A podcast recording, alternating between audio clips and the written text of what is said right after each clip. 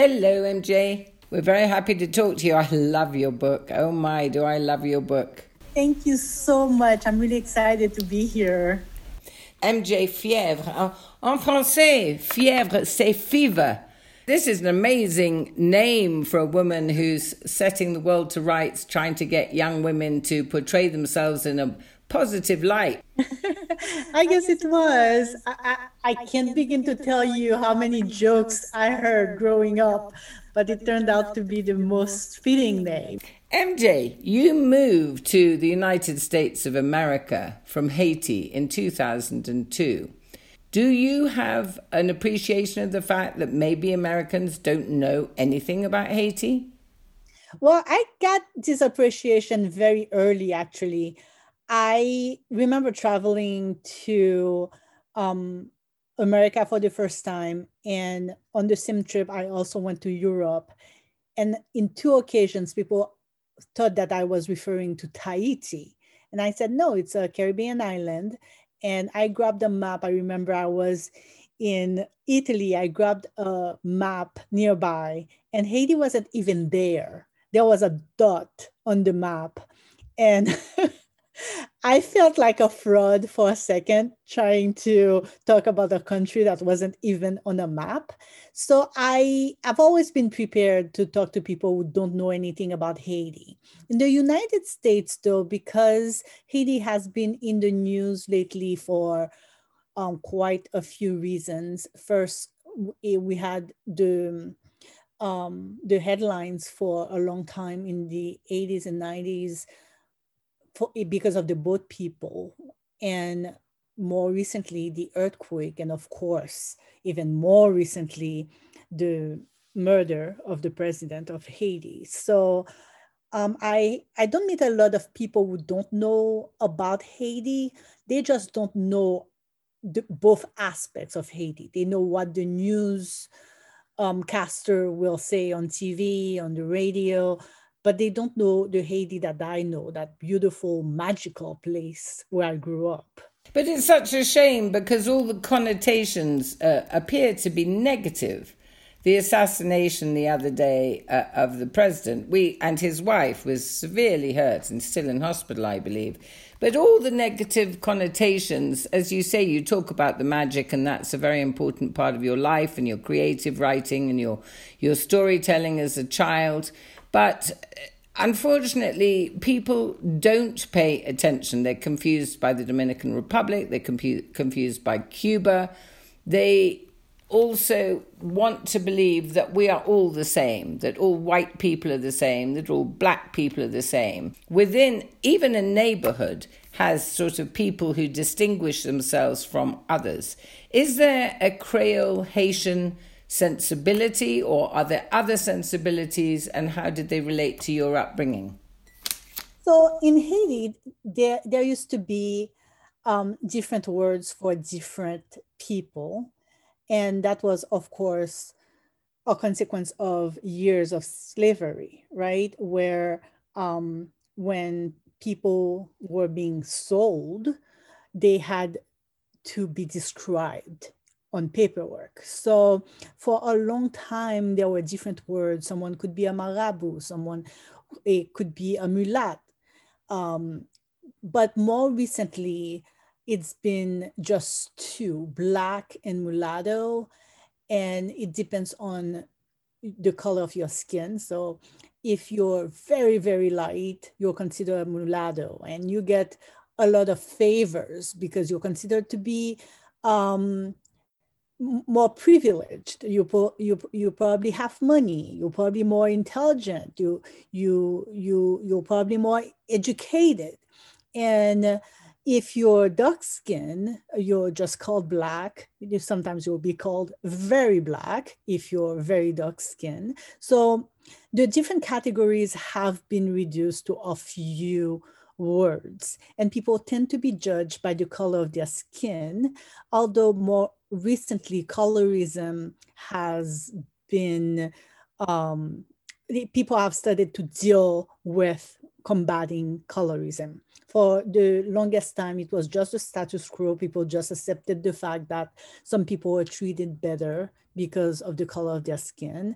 Um, but now there is a whole movement combating the idea, um, which is wonderful because I remember growing up in Haiti in the 90s.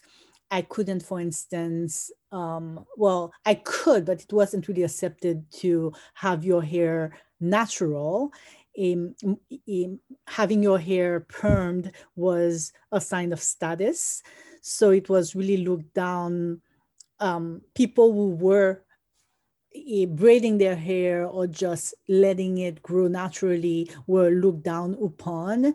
And if you had the money, you could obviously afford to go to the hairdresser and have your hair chemically altered, but you choose not to. They saw it as you just um, trying to uh, bring attention to yourself or going through a phase. All this to answer your question to say that um, in Haiti, there, there is a, acute awareness of one's status and color. So it's more than color, it's also about a status. There's a lot of classism in Haiti, um, and your class status tends to be related to the color of your skin and how much money you make is also related to the color of your skin. Now, when I moved to the US, it wasn't just about colorism, although colorism does exist within uh, the Black community. It was about um, having to carry all those labels, right? I'm Black, and most people who are non Black just see me as Black. In the Black community, I'm Caribbean, I'm also Haitian, and those words carry some prejudice as well.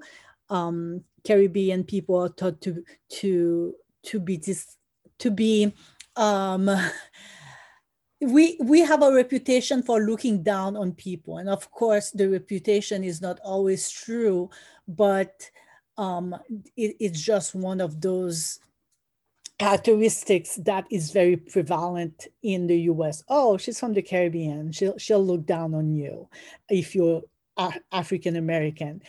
And when it comes to Haitian, for a long time, and to some level even today, Haitian was used as a curse word because of the news. So um, Haitians were supposed to be dirty. They were supposed to to um, to lack if elegance. It was everything that people didn't want to be because in the news we were both people, we were refugees. And I know many people went to school in the US who had to deal with those labels because they were from Haiti. So I guess um, once you belong to the Black community, it's easier for you to realize the differences um, in how people see you, depending on where you are and who you're interacting with. And it's so easy for people who are not part of the Black community to just put general labels, but those labels really don't mean much because there are so many different cultures, so many different um, ideologies in, within the Black culture that it's it's dangerous to try to label an entire group of people um, with one word just because of their skin color. I started saying people don't know much about Haiti, and it's three eighths of Hispaniola, the, the second largest island in the Greater Antilles, third largest country in the Caribbean, behind Cuba and the Dominican Republic. Now, what is curious, of course, people don't know. I met someone the other day who was going to the Dominican Republic and I said, uh, Do you think it's okay to go? Because Jovenel Moïse's assassination, I said, Are you still going? You share a 360 kilometer border with the Dominican Republic. Now, but tell me about being in Florida and not being a Dominican or not being a Cuban. So, the relationship with the Dominican Republic is very complex. And to tell you the truth, uh, personally, um, I know that they they are our neighbors, but I've never felt the kind of connection um, to say, okay, they are our neighbors and we share so much that there's this kind of unity or this strong connection between me and people from the Dominican Republic. So there are a lot of people from the DR in the United States. And when we meet, we do acknowledge each other. Oh, we are neighbors. But it's like that neighbor that you see occasionally and wave at, but you've never really had a conversation with. Um, that's my personal relationship with the Dominican Republic. I've only been once, and um, I mean, it was very striking the resemblance in terms of how our roads are created. And some areas was was so reminiscent of Haiti in terms of architecture and landscape that I was totally taken aback. I felt like I was in a um, parallel universe visiting Haiti, only everyone was speaking Spanish. So my relationship with the Dominican Republic is not strong, but there are many people in Haiti who definitely um, who are definitely connected to the Dominican Republic because their parents might have come from there or they have family members there. There are so many Haitians in the Dominican Republic. Um, so I try to look outside of myself and understand the relationship between the two countries. And when um, I meet people here in Florida who are from the DR, uh, after we acknowledge each other as neighbors, I try my best to get to know them and figure out, okay, what, how do they feel about Haiti being next door? Do they feel any kind of connection? And usually, unless they have uh, family connections um, that that are Haitian, meaning maybe someone married someone from Haiti or they share um, ancestors or whatever the case might be, they also don't feel any connection to Haiti. They consider Haitians to be other. Um, and a lot of them consider Haitians to, to be those invaders that are um, leaving Haiti and, and, and affecting their own country in a negative way, which of course we know uh, in reality, Haiti does a lot for the Dominican Republic.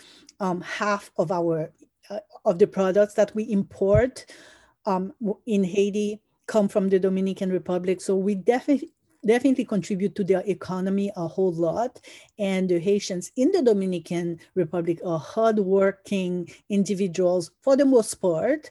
Um, and they, they're definitely underpaid when compared to how much Dominicans make for the same job. So um, they are contributing to the economy, but they are still considered to be other, even when they become Dominicans um, illegally, right? So um, the connection is there and it's not, yes, we share the same island, but it's as if, it's almost as if uh, we could just be separated by water. It just so happened that we're not separated by water, that we just have um, uh, an earthly kind of um, frontier, right?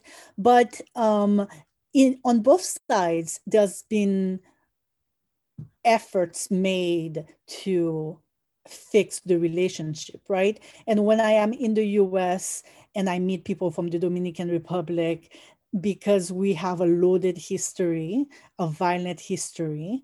Um, at first, there's this little, uh, there's recognition, but then this little awkwardness because we're not supposed to like each other. Then there is open conversation. So uh, most people don't know, you're right. They, they know about Haiti, but they don't know where Haiti is located. They don't know that it's next to the Dominican Republic. And there's always this shock when people learn it. They're like, but the Dominican Republic is so is doing so great. It's one of those places you go on vacation because it's beautiful and it's modern. And they have a hard time reconciling the idea of a country that is portrayed as poor and violent and and just dangerous are sharing the same space with a country that is doing well. You came to Florida when you were 21, and I'm afraid we have to tell people a little of the history of Haiti, because I'm sure it very much influenced your move to Florida to go to Barry University and study. The other thing about Haiti they know is Papa Doc, um, Baby Doc, the Duvaliers who ruled Haiti, and then Jean Bertrand Aristide in 1990 when he was elected, and there was a US led invasion to remove the regime installed by Papa Doc. So you were brought up with this whole political turmoil, the relative politics, not how it's influenced you. But it must make a huge difference, I imagine, you must have been affected in a way that perhaps your friends, neighbors, colleagues who are African in America cannot begin to understand. Have you thought about that and how does it impact you? Oh, absolutely. I mean, I've had conversations with friends. I mean, um, when I talk about the Black community, whether in, in my books or uh, when I mention it to other people, I always make sure to specify that I'm not referring just to the Haitian community, right? It's about um, people from different Black um, segments coming together to form a community and having conversations. And um, I've definitely I've had conver- very deep conversations about what it means to be Haitian and struggling. Um, there is a certain understanding because there is a, a, a lot that we have in common. The African American um, people in the United States and Haitian people. We understand corruption, for instance. We we understand um, institutional racism, how a system, systemic racism, how a system can be put in place so that the people who are at the at the bottom of the ladder have a very hard time going up. In Haiti, it's a matter of status as I mentioned, classism is a big um, fixture in Haiti. And in the United States, uh, I mean, it, it's a racism, right? So they understand the idea of um, a people fighting to get what they need to to survive. Um, there is a little bit of disconnect when it comes to um, how we think about ourselves. I think, and that's why Caribbean people tend to have a reputation like, oh, you think you're all that, you're looking down on other people. Um, in Haiti, particularly, we've been independent for so long. We've been a, a all, an all Black nation for a long time, meaning that um, very early you would travel to Haiti and, and Black people would occupy important positions. They would have uh, all kinds of jobs. In the United States, um, agency for Black people is pretty recent. I mean, there are still people who are alive who remember slavery, right? And of course, I'm not talking about modern slavery, I'm talking about slavery um, in the traditional sense, people in shackles and um, and legally being used as uh, as um, possessions, right? So um, there are people who can still remember. So it's very new for people in America to think about a Black person having full agency. So um, it some some people admit to me that it's unthinkable for them to think about Haiti as a black nation. And um, when I say, yeah, we've been independent since 1804, someone corrected me the other day. They're like, are you sure it's not 1904? I'm like, well, I know my, my history. Thank you. It's 1804. It's been quite a long time. And a lot of people are trying to understand, okay, you've been independent since 1804 there's always chaos. There's always um, something going on. It's violent. And they're trying to understand that part. But it's the background. And it's so important to understand your work. You started your literary career when you were just 16 you self-published your first novel le feu de la vengeance. And then you had a book contract with Hachette, no less. You have gone on to publish a great many works. Published in 2015, your memoir, A Sky, the Color of Chaos, which is recommended reading for all our listeners. And you have been a professor at Miami Dade College. Now, your book seems to me to be a sort of Tony Robbins for African American young women. It, it's actually about being black in America and how to stand your ground and be the person you have every right and know you can be. Yes, that is. Um, well, the the choice of the title was very deliberate. So um, there's still a part of me that is very, very childlike. I remember what it was to grow up in Haiti as a teenager and grown-ups lecturing you on what you should do to be successful. Some of it you listened to some of it you didn't. So i wanted to be very approachable. So it's not necessarily that i wanted a title that didn't take itself too seriously but i wanted to be able to relate to a younger audience. So that it's not a pompous title it's something that piqued their curiosity. So um, that's why i decided to go with badass particularly since um, there's been an attempt to uh, use this word like an everyday word as opposed to a curse word. It's just become that word that describes someone who's uh, someone who knows who she is, someone who's who knows her worth and is um, just going after what she wants, right? So for the girls reading the book, I just didn't want to be that old person who thinks she knows everything, although I do know a lot.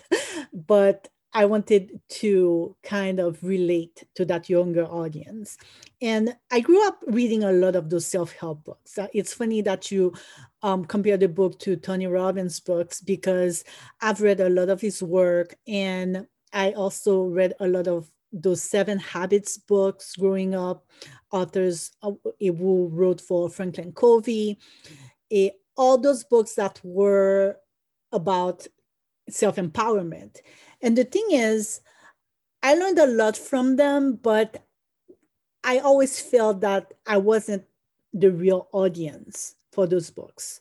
They were mostly talking to people who were um, living in America, who had a, a, a certain a certain um, it would belong to a certain class, right, who had things that were relatively easy for them.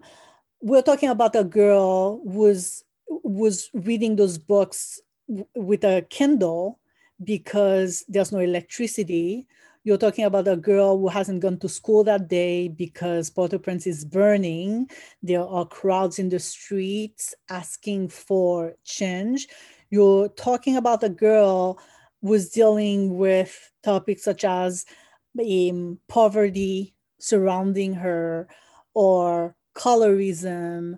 You're talking about a girl who was expected to do girly stuff. Like um, my first book, which is a novel, surprised everyone because it was a horror novel and I was expected to write romance and I was expected to be a man to be part of that literary club in Haiti, right? So I wanted to to find a book that would tell me, hey, little girl, I see you.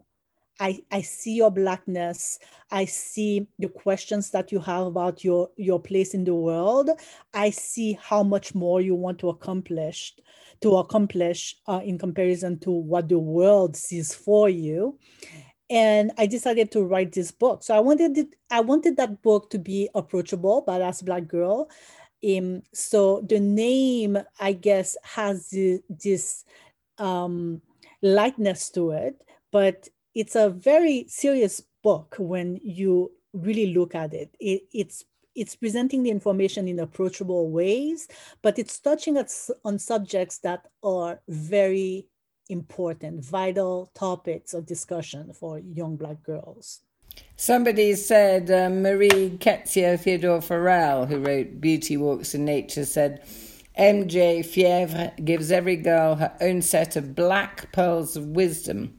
And another person, Ashley M. Jones, who wrote Magic City Gospel, said, Protecting our young black women and femme identifying youth is so important MJ Fièvre lays this out with grace, care, and the most powerful love in the phenomenal ba- badass black girl. Young black women, what kind of reaction are you getting?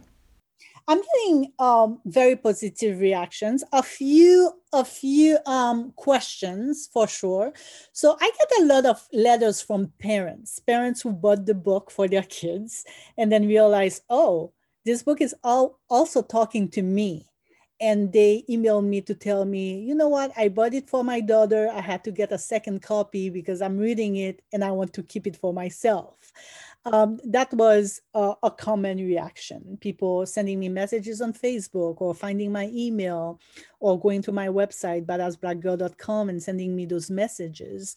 So, for sure, I know that parents are reading those books, which makes sense because, as I mentioned, when I was growing up in the 90s, there, there was n- no book like this. So, you have like this one. So, you have a lot of people uh, were my age or older would never had the opportunity to read books that that address um, those topics, right? That allow them to understand um, what it is to be a black person in the world. But um, I agree that there is an aspect that is universal. I had, um, as part of my beta reader group, I had two people who are non-black and they said the same thing that a lot of the advice provided in the book is universal that they did get a lot a lot from the book for instance um, some of the advice that i give um, about the, being grat being grateful right practicing gratitude I give a lot of um, fun activities that people can do so that they appreciate their lives a little bit more. Because that's one of the thing, things you want to do when you're having a very bad day or um, a few bad weeks and you're trying to figure out how to improve your life. Um, seeing the positive is definitely important for you to be able to sort through your feelings and acknowledge what's working so that you can fix what needs fixing. So some strategies were very helpful to people across the board. Um, I, I did get some negative reaction. I remember that a, a few people on social media strongly expressed their anger. They wanted to know why I was writing a book just for Black people they told me that I was being v- very divisive, that why not just call it badass girl and it talked to all girls. Why was I trying to create division by just talking to a group of people? But the answer to that is really simple. Um, there are many, many books that are addressed to supposedly all girls. But as I explained, when I read those books, I felt like I was other. And there were topics that were not covered in those books that needed to be covered. I didn't want to write a book that was for everybody, although, as we discussed, there are parts that are universal. I wanted to be able to focus on what was missing in the market. If you're looking for books for uh, everyone, they exist. I mean, if you go on Amazon and you put uh, self empowerment or self help, and you go into the juvenile section, you will find some great books, way less than we need, but um, we definitely have some books available for just everyone.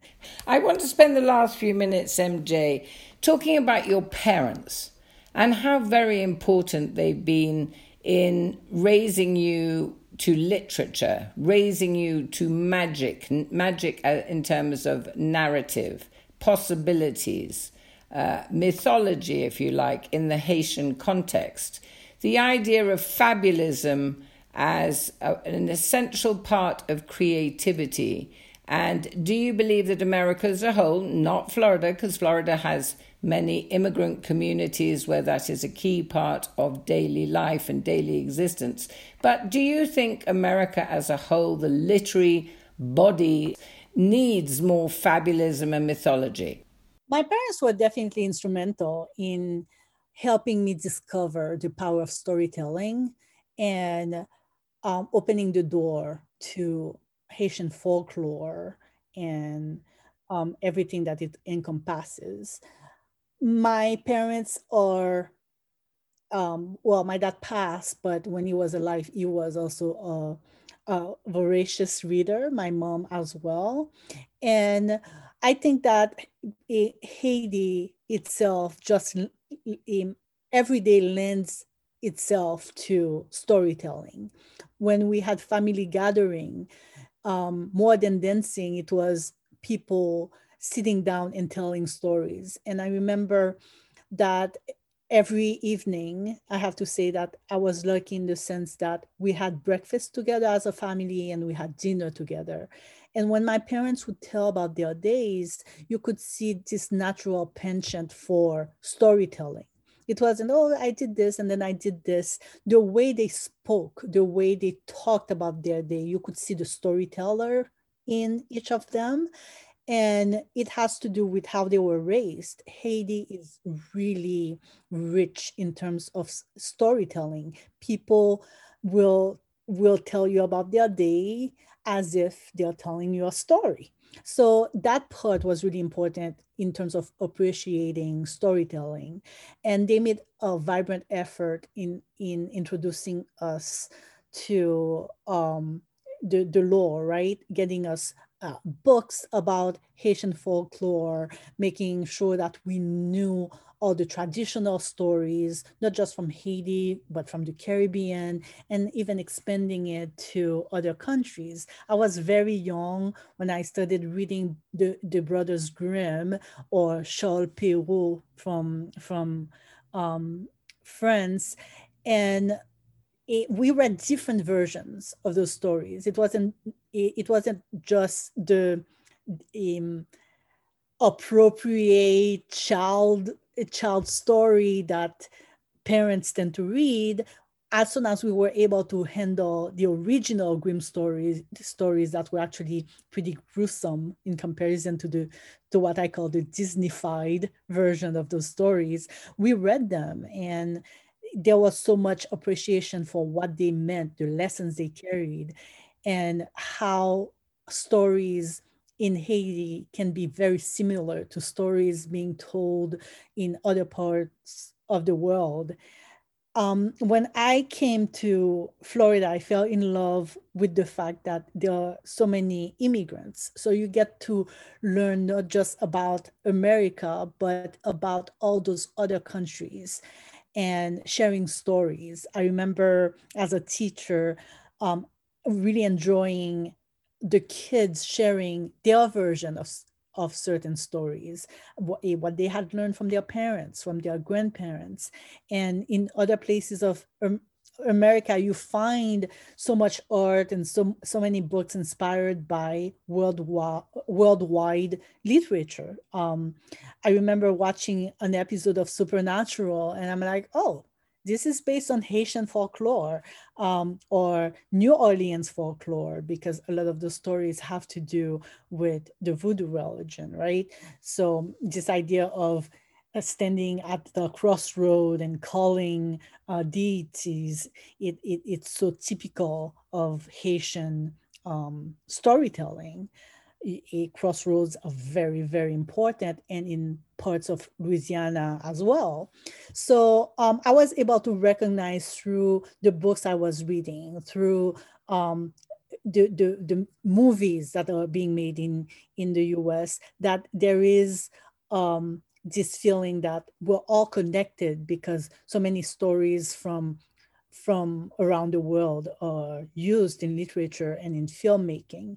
Um, I I do think that the, the schools could benefit a little bit more from um, teaching our kids about those stories.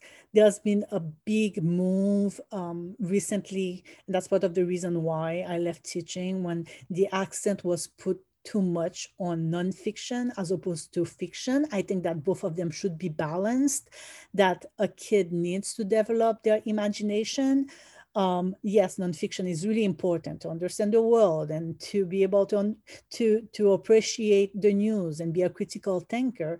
But I think that fiction does a lot too in terms of making you um, becoming this analytical being and seeing the world for what it could be. And, and I would argue, MJ, and this is my final question. I think fiction, fabulism, mythology is so very important in helping people survive the real world. I mean, Haiti has been through Hurricane Jeanne in 2004, then in 2008 there were terrible storms, and of course, January 2010 there was a seven earthquake. It was all over the news, absolute disaster. Then cholera in uh, 2010, and now COVID. So you could argue that the ugliness, the horror, the misery of everyday existence cannot be denied, but perhaps in some small chink of light, the listening to stories help people survive. What is happening with COVID? You're not in, you've obviously left Haiti some time ago. What do you hear about family and friends back in Haiti about COVID? Obviously, the prime, the president was just assassinated. What is going on with COVID, and how are people surviving? It's bad. I mean, I've left Haiti, but I still have family there, and we talk every day. We text every day, and it's been very unreal. I've been getting um, very bad news. People I grew up with, names that I knew within the community. I'm learning that people have been dying. Recently, I lost um, two teachers to, to two of my high school teachers to COVID, and um, within the writing community, a few other people who I met in the past, and just learning about their death has been quite shocking and, um, as I said, unreal. Things are not getting better. I mean, for a while, Haiti thought that um, Haitians had been spared because the first wave of COVID did not really affect Haiti that much. People were getting sick, but they were recovering very fast. And um, people were dying, but those numbers were nothing compared to what they should have been. Um, so there was a lot of hope in terms of maybe Haitians having some kind of resistance because of um, issues that are endemic to the environment there. But then with the second strand and a few of the others that that have arrived in Haiti, the situation shifted quite suddenly. So people are getting sick, um, and it's not just numbers with no emotional attachment, right? Your those numbers are huge, so they they really affect your perception of how things are going you realize oh my god haiti is is in trouble. But it's also getting all those names of people you actually know that is making it very real. It's no longer statistics. It's um, being able to link those deaths to people you actually met in your life or that you know about or people who were actually close to you. So um, Haiti is now dealing with, with the situation post um, assassination, um, in addition to what they were already dealing with. You mentioned um, the earthquake, the cholera outbreak, and um, there's been a lot of cases of kidnappings lately. Um, personal safety has been a huge, huge issue. And that didn't change with the death of the president. People are still being killed. Um, I mean, it's incredible the amount of violence that has been going on in the country. It started under the president, which is which is part of the reason why they wanted him out, but it's still going on now that he's is gone. And again, it's um, it, it's close to home. I have had one col- one classmate. Um, I studied my college years in Haiti, and one of my classmates was kidnapped with a son and held for two year to two weeks. My sister, um, my sister's two coworkers, two brothers, they they were also kidnapped and kept for over a week against ransom. So there's this feeling of doom and gloom but I mean Haitians are, are still fighting. There is no getting used to it. They they understand that they have to keep fighting, that getting get, getting blasé is not gonna get anyone anywhere. The loss is real, the violence is real, and people there are still fighting. So, in all that chaos, grief, horror, misery, one can only hope that some young Haitian women read your book, Badass Black Girl, with questions, quotes, and affirmations for teens to somehow find a space to survive. MJ Fièvre, your book, Badass Black Girl, is published by Mango Publishing, widely available, highly recommended, not just for badass black girls. Thank you very much indeed for speaking to us today. Thank you so much. My pleasure. Thank you for inviting me.